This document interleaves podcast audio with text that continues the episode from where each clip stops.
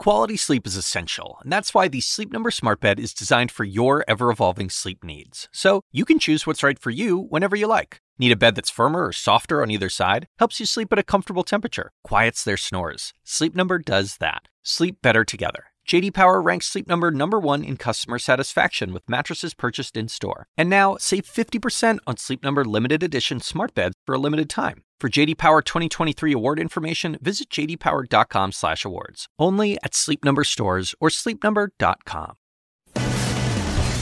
Welcome to the lead. I'm Jake Tapper, and we begin today with the politics lead. Moments ago, Democratic New York Governor Andrew Cuomo tried to downplay the various, very serious statement from President Biden about the myriad allegations of sexual harassment and inappropriate behavior that have been launched against Cuomo. President Biden, on air this morning, said that if the allegations of sexual harassment against Cuomo are proven to be true in the investigations going on, then Cuomo should resign. And then Biden, bringing up on his own with no prompting, said, quote, he probably will end up being prosecuted too, unquote, were that to happen. Governor Cuomo moments ago attempted some rank revisionism on what Biden said. If you if you committed a crime, you can be prosecuted. That's true. Uh, but what President Biden said was uh, we should do an investigation. Uh, the question to President Biden uh, starts with uh, Do you think the governor should resign, or do you think there should be a review first? and the president said there should be a review. That's not what happened. Here's what President Biden told ABC News' George Stephanopoulos.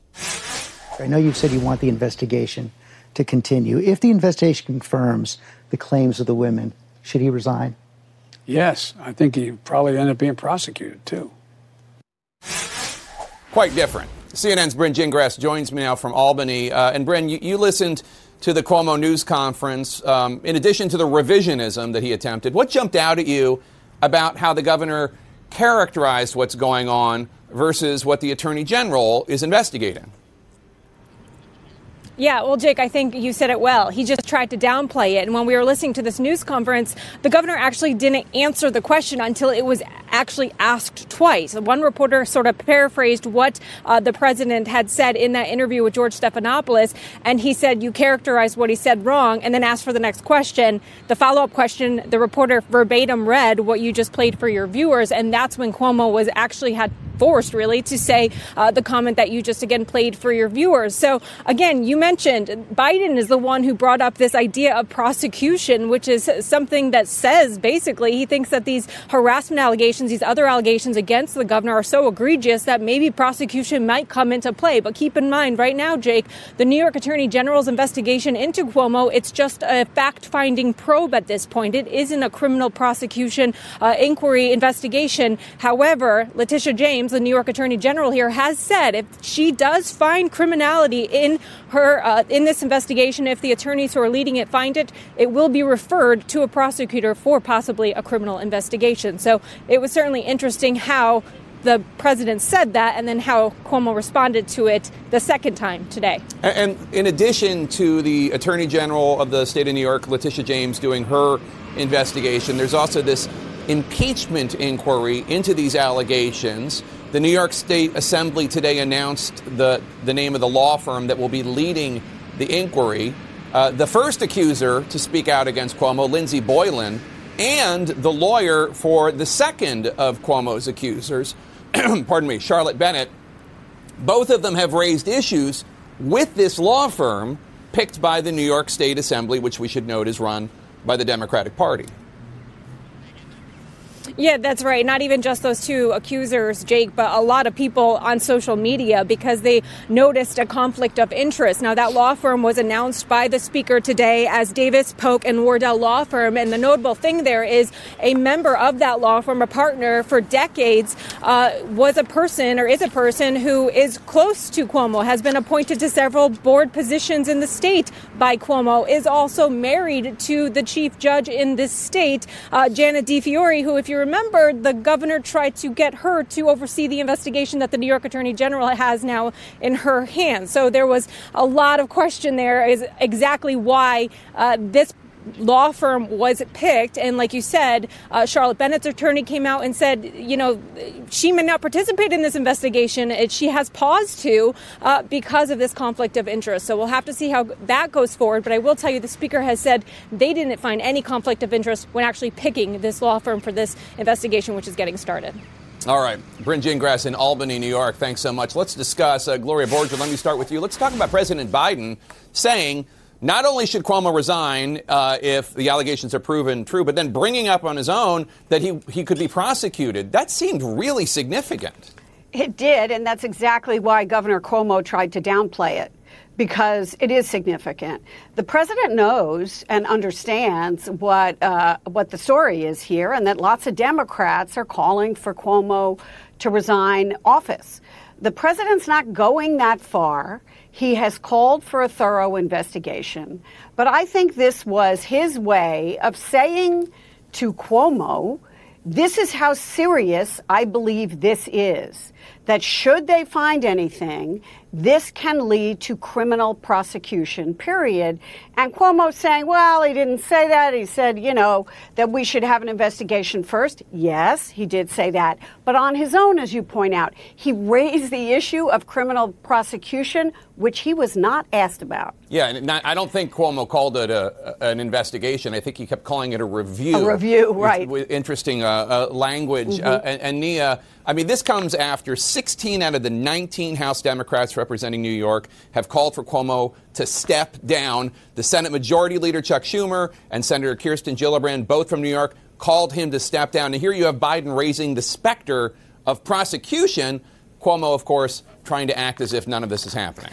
Exactly, and that has been his posture all along. And he, of course, I think is at this point relying on polls in New York that say that most people do not want him to resign. I think it's something like uh, 50% of folks want him to stay in office. The thing about this is he does not have to resign, right? The only way uh, to remove him from office is these impeachment uh, proceedings that seem to be uh, moving fairly quickly with Democrats uh, leading the charge. It has been uh, something of a sea change for Andrew Cuomo over these last days to see uh, how many top how, many top Democrats uh, have come out against him, and, and, and most recently uh, with Biden, who hadn't really been out front on this, talking about this, to come out and, and now say uh, that these charges are very uh, serious. These allegations that a number of women uh, have made against them could lead to prosecution if, if it is found, in fact, that he is guilty of these allegations. And Gloria, you and I are old enough to remember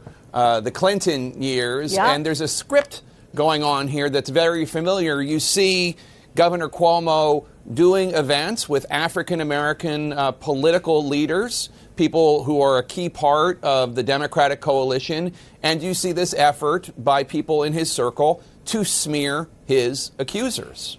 Yeah, uh, we we went through that uh, with Bill Clinton. What what is different here that's sort of interesting to me is the Democratic Party itself, because Jake, you remember at that time that the Democratic Party itself circled the wagons around Bill Clinton. Women's groups circled the wagons around Bill Clinton and protected him. In this particular instance, it's the Democrats recalling Bill Clinton who are now coming out and saying, uh uh-uh, uh not again. And so you see the opposite happening with a lot of these uh, Democrats and a lot of uh, a lot of you know generally pro-democratic groups saying we cannot excuse this. And we should note, Nia, there are a lot of Republicans in New York, uh, Congressman Lee Zeldin, uh, Congresswoman Elise Stefanik, uh, who are acting very offended by what Cuomo has done, who had not one word to say about the dozens of women who accused uh, former President Trump of not only sexual harassment, but in some cases, sexual assault.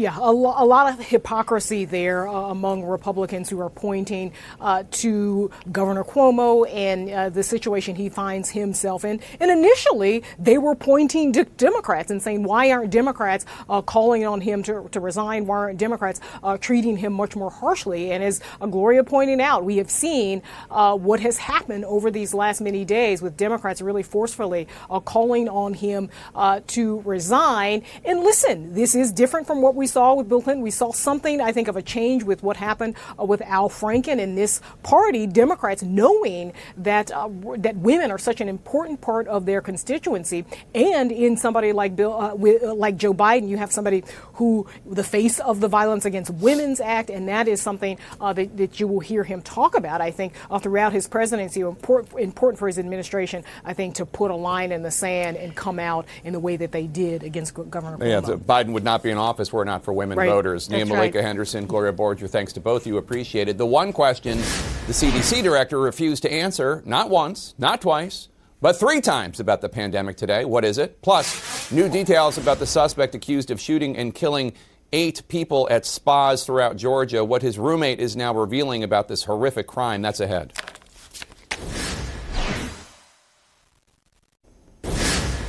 In our health lead, after several weeks of good news, today growing concerns that may be changing. More than a dozen states are now seeing a rise in COVID cases, and the CDC is warning about two new strains first detected in California that they're calling variants of concern, which the CDC says may be 20% more transmissible. And as CNN's Alexandra Field reports now, today the CDC director also sparred with Republicans on Capitol Hill over who's responsible for coronavirus deaths in the U.S. It's a yes or no, uh, Dr. Walensky. Not once, not twice, but three times. CDC Director Rochelle Walensky refusing to say if she would blame former President Trump for 500,000 American deaths. Is that an accurate statement that Trump killed 500,000 people? I um, came into this office on January 20th. Did he, did he or did he not kill 500,000 people? I think the effect of this pandemic is multifactorial. And I would really appreciate if you could give a straight answer, yes or no. There are many, many reasons why we as a country were ill prepared to, to tackle this pandemic that resulted in over 500,000 deaths. For now, the new administration working to keep the focus on a ramp up in vaccinations nationwide. Over 73 million people have received at least one dose of the vaccine. Nearly 40 million are now fully vaccinated. President Joe Biden focusing on the next hurdle ahead vaccine hesitancy. I just don't understand this sort of macho thing about I'm not going to get the vaccine. I have a right as an American, my freedom to not do it. Well, why why don't you be a patriot? Protect other people. The urgency to get as many people vaccinated as possible growing as the CDC officially labels five strains of the virus already detected in the U.S. as variants of concern, meaning they could be more transmissible and perhaps less treatable. We don't have enough people vaccinated yet to make a real difference in uh, infections. Those variants fueling worries about another surge, with warning signs already appearing in states across the country. Nationally, new cases remain down overall, but 14 states are reporting a week to week increase of more than 10%. Delaware, Montana, and Alabama all posting gains of more than 30%, with Michigan leading the way. Cases there are up a whopping 53% since last week. It's going to be a close call. We are vaccinating really well. That's the good news. These variants are spreading pretty quickly across the country. That's the bad news. Spring breakers are flooding beaches and bars in some cities. That's worrying to health officials combined with St. Patrick's Day parties. The CDC hasn't yet issued updated travel guidance for people who are fully vaccinated. We're revisiting the travel question. Yet there's already a new record stretch of air travel during the pandemic. According to the TSA, more than 7 million people flying in just the last six days. I do think the next six to eight weeks could be rough. And Jake, while we are expecting to hear some new travel guidance from the CDC soon, we are also expecting to hear new guidance from the agency on schools. They are currently looking at studies that show that three feet of physical distancing in schools could be sufficient versus six feet, and that may go a long way toward helping the Biden administration accomplish a key goal getting more kids back to school. Jake? Very important issue. Alexandra Field in New York, thank you so much. Joining us to discuss, CNN Chief Medical Correspondent Dr. Sanjay Gupta. Sanjay, what worries you the most about these two new coronavirus strains? Well, so these, these two variants of concern are, are more transmissible. And I think that that's, that's probably the biggest concern. I'll just show you. You know, we, we, we looked at sort of the impact of something that is more transmissible versus simply more lethal. And if you look at something that's, for example, 50% more transmissible, that would lead to a lot more deaths after a month than something that was 50% more lethal because it spreads into communities, affects vulnerable populations. So the transmissibility thing is, is a concern. Also, the fact that um, people who have antibodies because they've been previously infected, there's some evidence that those antibodies don't work as well against these strains. So th- we're seeing the race that everyone's talking about between the variants and vaccine play out in real life. This is this is an example of that. Even people who've been previously infected, they need to get vaccinated. And this is why, because their antibodies may not be as protective. And I guess those are the biggest concerns with these, these types of variants. But the vaccines work against these variants. Yeah, so the vaccines seem to offer more protection other than just the antibodies that you get from natural protection, uh, natural infection, rather. So I think that's a really important point. There's a lot of people out there who say, "Yeah, I had it. I don't need the vaccine." Uh, what today, what's happening today in the news should should remind people that even if you've had the, the infection in the past, the antibodies you have, the proteins you have in your blood may not be protective against some of these new variants. So still get vaccinated when you can. A number of European countries uh, have had to issue lockdown orders again because of rising new case counts. Do you think, it's obviously a race, but do you think the U.S. can vaccinate enough adults to reach a real herd immunity through vaccination before these variants of concern spread more and potentially force more shutdowns? Well, you, you, you know, Jake, I, I, have been talking to a lot of people about this. I think, first of all, it would, it would be hard to imagine um, people shutting down again. I mean, and I'm not saying it shouldn't happen. I'm just saying that we, I think one thing we've seen throughout this last year is the complete reluctance to shut things down. Maybe it happens again, but I think it's very unlikely. What causes a shutdown in the United States versus other countries? In Italy, they're shutting down because of rising case numbers. The thing that would sort of force it here is is the hospitalizations. If hospitalizations are becoming over, uh, hospitals are becoming overwhelmed, that might be something that, that really forces a shutdown, so to speak. But, Jake, I am optimistic on this note, despite the fact that uh, we typically track with Italy there and we see Italy going up, so we're likely to go up, because 60%, two thirds of people over the age of 60 at least have one shot now, and within the next couple of weeks, they're going to be immunized. I think it's unlikely we're going to see the corresponding proportional increase in hospitalizations or deaths. I, I, I, hope I'm not wrong on that, um, but I think because so many people have been vaccinated, even if the case numbers stay the same or go up, uh, hopefully it's not going to lead to an overwhelming of hospitals again. I hope you're right. Uh, at least 16 European countries have now suspended use of the AstraZeneca coronavirus vaccine, and a safety committee in Europe is now investigating if there's any link between the vaccine and vaccinated people who got blood clots. Now, let me remind our viewers the AstraZeneca vaccine is not being used in the United States right now. So this is not necessarily an issue that's relevant. But AstraZeneca may come to the United States, and Fauci tried to dismiss some of the concerns about it today. Take a listen. The actual incidence of the clotting is not more than you would expect in the population in the absence of vaccine. So that's why they're insisting that the concern is not founded on the reality of what's gone on. What's your take on this? Uh, Fauci saying what basically you said yesterday that this isn't necessarily an issue that, that the Europeans should be reacting like this about. Yeah, I think that, that you know their their um, their antennas are way up, like we said yesterday. They're looking for anything right now, which I think is understandable. Frankly, I mean, in some ways, it's evidence that the safety monitoring that takes place uh, is working. But as a result, uh, you know, you can sort of overreact as well. You start to draw these correlations that really aren't there. I think what Dr. Fauci said, and a lot of other people who who are taking care of patients, even in Europe, will say is that there is a there is a certain percentage of people at any given time outside of a pandemic, outside of a vaccination campaign that just developed these spontaneous clotting disorders and the number of people who do that spontaneously is no higher uh, it's no higher under these people who've received vaccines. What we need is the European Medical Agency to come out and be definitive about this and not wishy washy. Because I think the greatest impact of this may be increasing vaccine hesitancy as opposed to a real danger of the vaccine. So, you know, they, they've got to be strong about that. Dr. Sanjay Gupta, thanks as always. Good to see you. Eight people killed in three separate shootings at massage parlors in Georgia, and now we're learning about the suspect's past, including why he spent time in rehab. Stay with us. Yeah.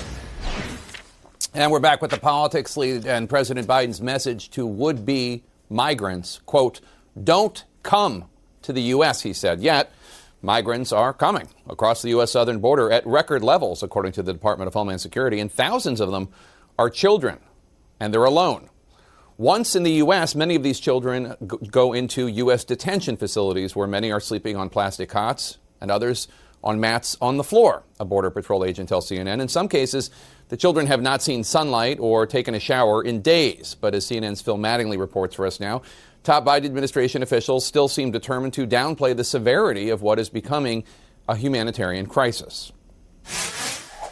I can say quite clearly don't come. President Biden with a loud and clear message to migrants making the dangerous trek to the U.S. When we're in the process of getting set up, don't leave your town or city or community. Biden attempting to halt the perception that he has played a role in the surge of unaccompanied minors at the border, as his Homeland Security Secretary echoed that sentiment on Capitol Hill and sharply pushed back on questions about why the administration won't call it a crisis.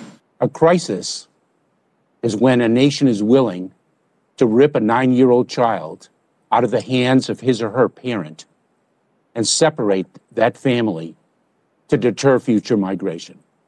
That, to me, is a humanitarian crisis. The administration now facing more than 4,000 minors in Border Patrol custody for, on average, more than 120 hours, far longer than the legally allotted 72 hours. With CNN reporting that conditions include children alternating schedules to make space for one another, kids who haven't seen sunlight in days, all while going days without showers. Biden saying in an ABC interview policy solutions are being put into place, making clear it will take time. We have brought in brought in HHS and also brought in FEMA to provide for enough safe facilities for them to not to get out of the control of the border patrol, which are not designed to hold people for a long periods of time, particularly children. Get them out of those facilities. The immigration crisis threatening to swamp Biden's agenda, even as his administration gears up for its next big push, an infrastructure package with Biden making clear the most difficult element, how to pay for it, will include tax increases. Anybody making more than $400,000 will see a small to a significant tax increase. If you make less than $400,000, you won't see one single penny in additional federal tax. Even though Republicans have already said tax increases are a non starter, Biden unmoved. You didn't get a single Republican vote for tax cuts. How are you going to get a Republican vote for a tax increase? Oh, I may not get a, uh, but I'll get the Democratic votes. And Jake, another significant decision looming for President Biden is whether to withdraw U.S. troops from Afghanistan. His predecessor, President Trump, set a May 1st deadline for that decision last night in the ABC interview. Biden saying it could happen, but it will be tough. He criticized the deal that was struck by the Trump administration and said, right now, consulting with allies in the process of figuring out next steps there. Jake? All right, Phil Mattingly, thanks so much. In our national lead, President Biden says he will not make a connection on possible motives for the gruesome shootings around Atlanta that left eight people dead, six of them women of Asian descent, until the Department of Justice weighs in. The shootings took place at three spas in the Atlanta area, about an hour apart. And moments ago, police announced that the suspect will face eight counts of murder. And as CNN's Natasha Chen reports for us now, after a rise of reported hate crimes against Asian Americans, that community is now even more on edge. He spent time in rehab for sex addiction. That's according to the former roommate of the suspect in a horrific string of shootings at three Atlanta area spas that killed eight people and wounded one other. We now know six of the victims are of Asian descent. The suspect, Robert Aaron Long, told investigators his attacks were not racially motivated, but rather an attempt to target places he felt were temptations for his sexual addiction. He apparently has an issue, uh, what he considers a, a, sex addiction, and sees these locations as something that allows him to to um, to go to these places and and it's a temptation for him that he wanted to eliminate. The first calls came in around 5 p.m. A shooting at Young's Asian Massage in Acworth, Georgia, about 30 miles northwest of Atlanta. Two of the victims died at the scene, two passed away at the hospital. From there, police say the suspect drove to Atlanta. At 5:47 p.m., Atlanta police responded to a call of a possible robbery at Gold Massage Spa. There, they found three Asian women who had been killed, and across the street at Aromatherapy Spa, one Asian woman was killed. So it's pretty shocking for our, not only our responding deputies and public safety, but also for the community here. We take this very serious. Law enforcement said Long admitted to the shootings in a police interview. When police released these surveillance images of him, they said the family of 21 year old Long called authorities. Investigators then tracked him via cell phone 150 miles south of Atlanta, where he was arrested. The suspect was on his way to Florida, I believe, um, and perhaps to carry out additional shootings. So, again, this could have been uh, significantly uh, worse the fact that the majority of victims were Asian women adds to the mounting tension in the Asian American community, already fearful after a rise in reporting of anti Asian attacks across the country, something of which Vice President Kamala Harris, who is part Southeast Asian, is keenly aware. It is tragic. Uh, our country, the president and I, and all of us, we grieve for the loss. Um, our prayers are extended to the families of, of those who have been killed. One of the suspect's former roommates has spoken to CNN describing him as someone who was deeply religious and tortured and distraught over his sexual addiction. Now, today we've also heard from the sheriff of Cherokee County. That's the location where the first attack happened. He was asked about whether the suspect in his interview sounded like he understood the seriousness of his actions. Here's what the sheriff said. He understood um, the gravity of it and he was pretty much fed up and kind of at the end of his rope. And um, and yesterday was a really bad day for him, and this is what he did. So he says right there that it was a really bad day for the suspect. Well, here's what we know about that. Someone told police last night that Long had recently been kicked out of his parents' house and was emotional. But clearly, Jake, this is something where investigators are going back into his history. There's a lot of discussion about what addiction he had and whether or not this was thought about far longer than just this week. Jake. All right, Natasha, thank you so much. Appreciate it. President Biden sends a message to Vladimir Putin that he's not dealing with President Trump anymore. That's next. In our world lead, a threat from President Biden to Russian leader Vladimir Putin on interfering in the 2020 election. He will pay a price. I, we had a long talk, he and I. We've, I, I know him relatively well. And I, the conversation started off, I said, I know you and you know me if I establish this occurred, then be prepared. Those comments come on the heels of a newly declassified intelligence report, which found that Russia, among other countries, interfered with our election again to help former President Trump and denigrate now President Biden. The report revealing just how extensive Putin's efforts were, including mounting efforts to influence people in Trump's inner circle. Joining me now to discuss the former director of the Cybersecurity and Infrastructure Security Agency, Chris Krebs, who was fired by President Trump because he would not support the big lie. Uh, which is a decision that uh, aged pretty well, Chris. Um, so Biden talked about an exchange he had with Putin in his office back in 2011. Take a listen. President Bush had said, I've looked in his eyes and saw a soul. I said, looked in your eyes, and I don't think you have a soul. And looked back at me and said, we understand each other.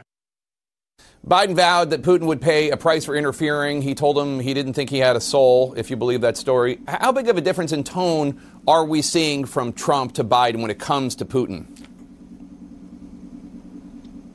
I, you know, at least from the words from the, the head of head of state, it's a night and day difference. It's it's talking, you know, uh, very clearly about exchanges. It's talking about uh, you know w- what might be to come. It's not coming out of the blue. It's not coming from cabinet heads. It's actually coming from the president of the United States.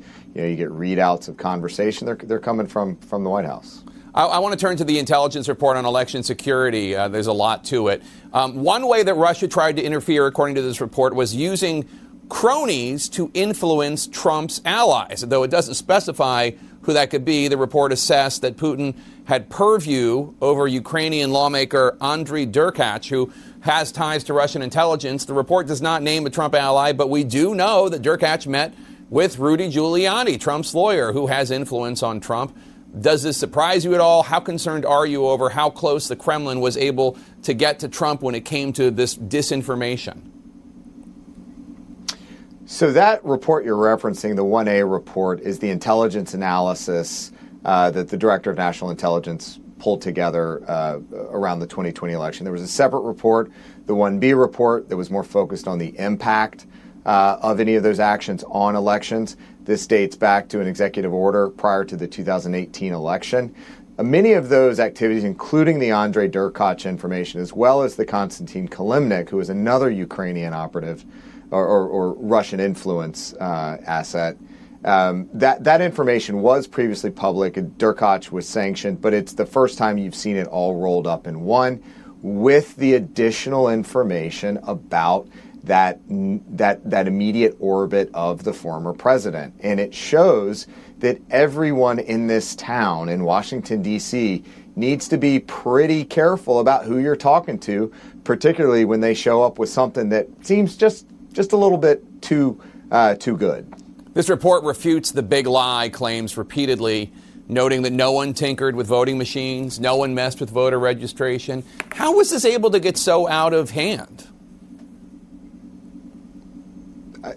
I mean, Jake, it was it was a man with 89 million followers on Twitter that was constantly repeating these. I mean, look, I had 10,000 followers on Twitter at the time I was fired, and we were trying to debunk some of the themes that were central to the big lie, whether it was the the election equipment, whether it was dead voters, whether it was Sharpie Gate in Arizona.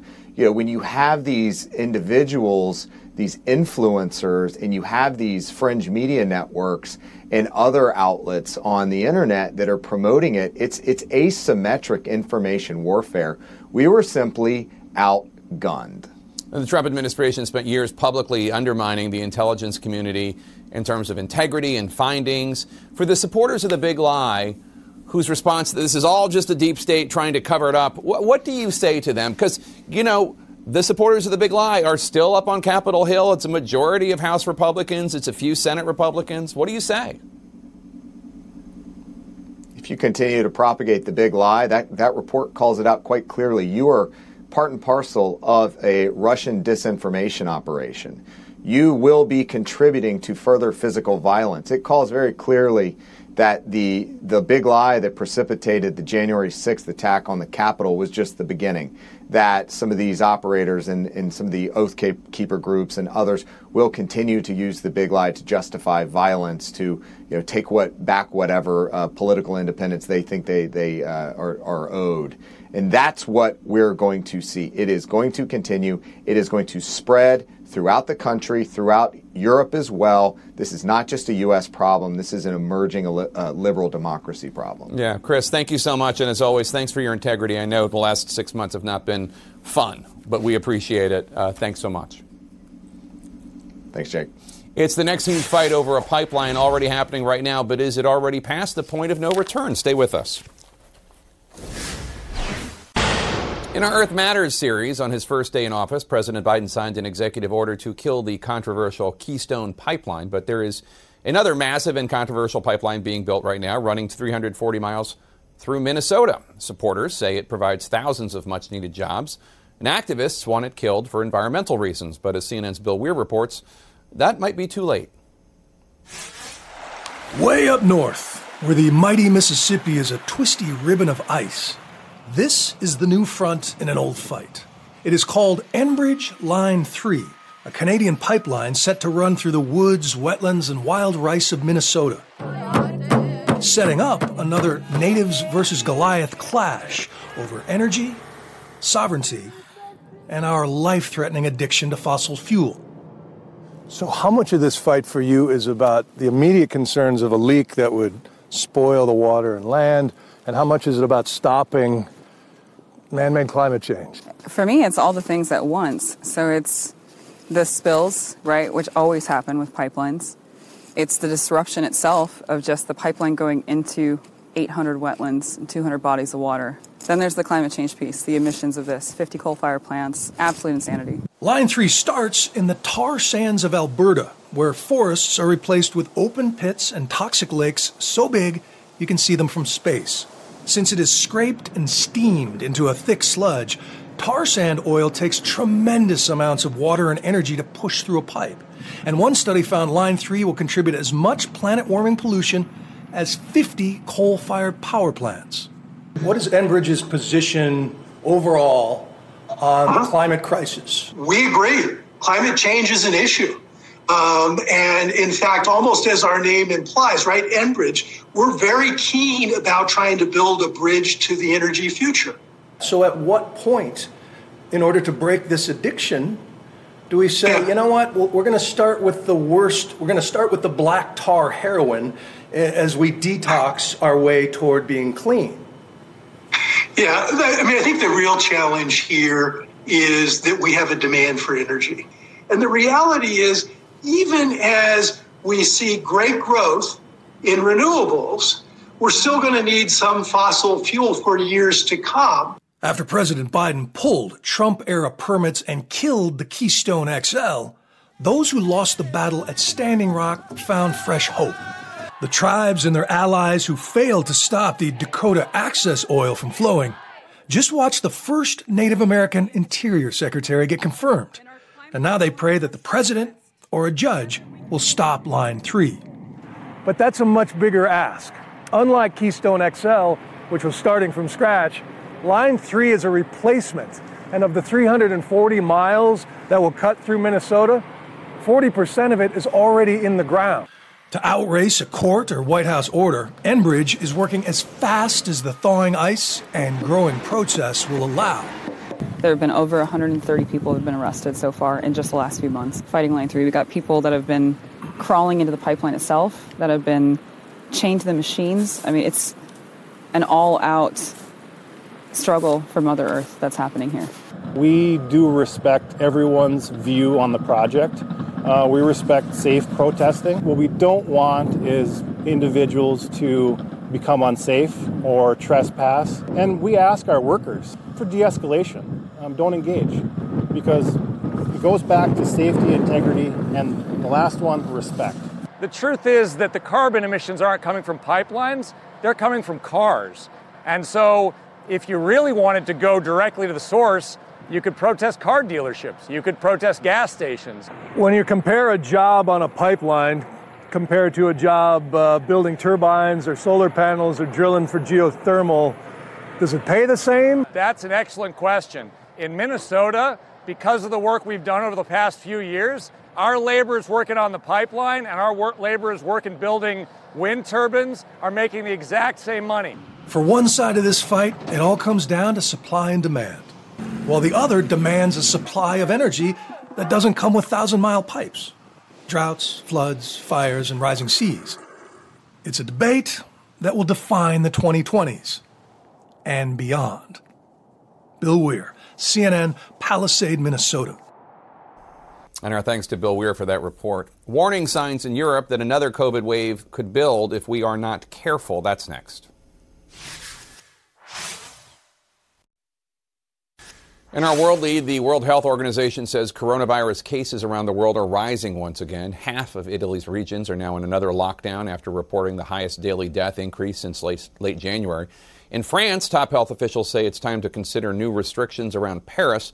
Both of those countries and at least a dozen others in Europe have paused the AstraZeneca vaccine over possible side effects, which are complicating vaccination efforts.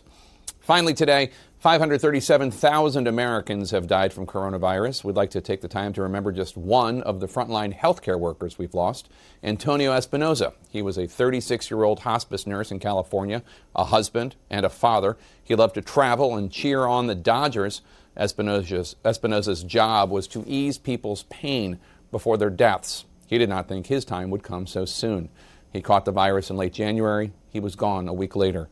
He leaves behind his wife and three year old son. Our deepest condolences. May his memory be a blessing. Our coverage on CNN continues right now. I'll see you tomorrow. Quality sleep is essential, and that's why the Sleep Number Smart Bed is designed for your ever evolving sleep needs. So you can choose what's right for you whenever you like. Need a bed that's firmer or softer on either side? Helps you sleep at a comfortable temperature, quiets their snores. Sleep Number does that. Sleep better together. JD Power ranks Sleep Number number 1 in customer satisfaction with mattresses purchased in-store. And now, save 50% on Sleep Number limited edition smart beds for a limited time. For JD Power 2023 award information, visit jdpower.com/awards. Only at Sleep Number stores or sleepnumber.com. I'm Dr. Sanjay Gupta host of the Chasing Life podcast. In honor of our 10th season, we want to hear from you. Leave us a message at 470 396 0832 and tell us how you chase life. It could be used on an upcoming episode.